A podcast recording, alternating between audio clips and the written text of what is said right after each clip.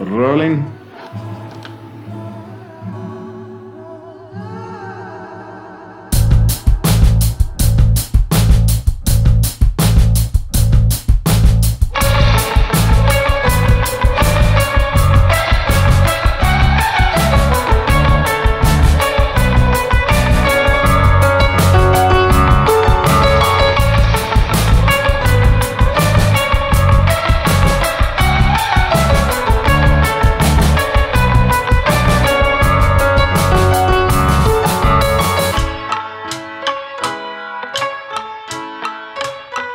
Who let the dogs out?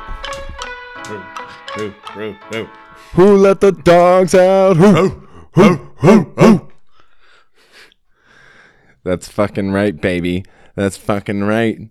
The Browns beat that ass safe, and we are here to talk about it. we are here to fucking talk about it. All right? You want to know what was going through my mind when I saw Ben sitting on the fucking bench crying? I thought about poor Mohamed Massaquoi, whose career got ended by fucking James Harrison. I thought about fucking poor Colt McCoy, who got his ass knocked out and then put back in the game. I thought about Spencer Lanning, who got kicked in the fucking face by Antonio Brown.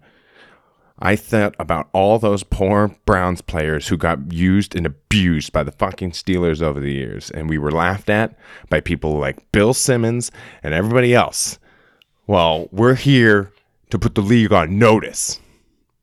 I'll be the first to tell you that I did not anticipate them winning last week. I was shocked, but if anybody can take a momentum boost and turn it into something greater off of a single win, the Browns can do it off of a win over the Steelers. They have mojo. They have swagger. They have pep in their step. They have nothing to lose because all the doubt is going to linger over them. Cleveland against the world. Did you know that the Christmas Story house is in Cleveland, Ohio? Yes, I know the Christmas Story house is in Cleveland, Ohio. Thank you. Why have we never been? That's my question.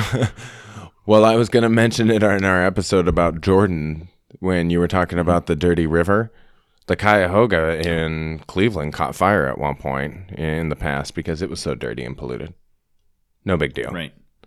The entire city is going to burn down if they go to the Super Bowl and win.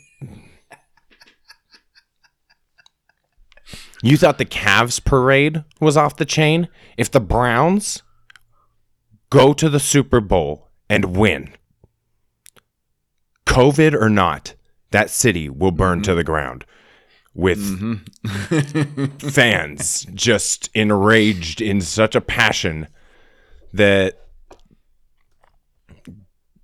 we just never thought this was possible. They're going to take it to Old Gund Arena. They're gonna they're gonna be swimming in the lake. They're gonna be storming the stadium. The whole place is gonna be insane. Let's not forget this was the site of Bottlegate. So Kansas City is obviously the odds-on favorite here, but if anybody can ride a momentum swing like that, like I said, against a division rival, the Browns winning over the Steelers is such a big deal to the Browns and their fans. So that's such a huge statement and huge boost to their confidence and to their fan base. So taking that into Kansas City, they better fucking watch out. I have a couple of friends I met in Kansas City when I was there for the Cardinals game. Cody and Mario and Holtage. Holtage is on Spotify, by the way. And Mario is Rico L. Diesel, who's also an aspiring rapper. He's on SoundCloud. And these guys are going to be at the game on Sunday. They will be there in the Chiefs' Kingdom, which features a a busty blonde on a white horse and a and a native name. It's one of those situations or examples where Native Americans don't get to identify or represent their culture. Or don't get to be part of how their culture is shaped. And came for the Indians, they came for the Redskins, and then there were the Chiefs. They're going to take their name down too. After the Browns are done with them, we're going to change their name. I would. so, before we wrap up this brief episode, I would like to tip my cap to the career of one Larry Fitzgerald. He retired, if I'm not mistaken, correct? I have heard no such news or information. However, my belief is that Fitz will be back. You can't stop Fitz. Fitz will always play. Like he will he's going to be wide receivers coach, he's going to be Yeah. I think elementary school should be named after him. He's going to be governor at some point and I can't wait for it, honestly. I think he's just going to be such a unique figure and I'm really excited for for his future. He's done a lot. I guess when I really think about Larry Fitzgerald, I, I think about the connection I had to, you know, I was on my way to go read some books at, at college, and then I got the text and says, "Hey, we're we're out in Peoria and we're watching the draft. it's like 7 a.m., 8 a.m. We're drinking."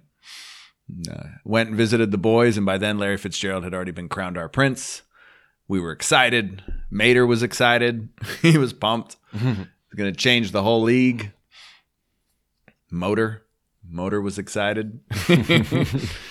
And I went to Metro Center Mall and I bought a a Larry Fitzgerald authentic Cardinals jerseys before they changed there. So I have it. I still have it, and uh, Larry's just been special. And he has not announced his retirement. I am Oh, mistaken.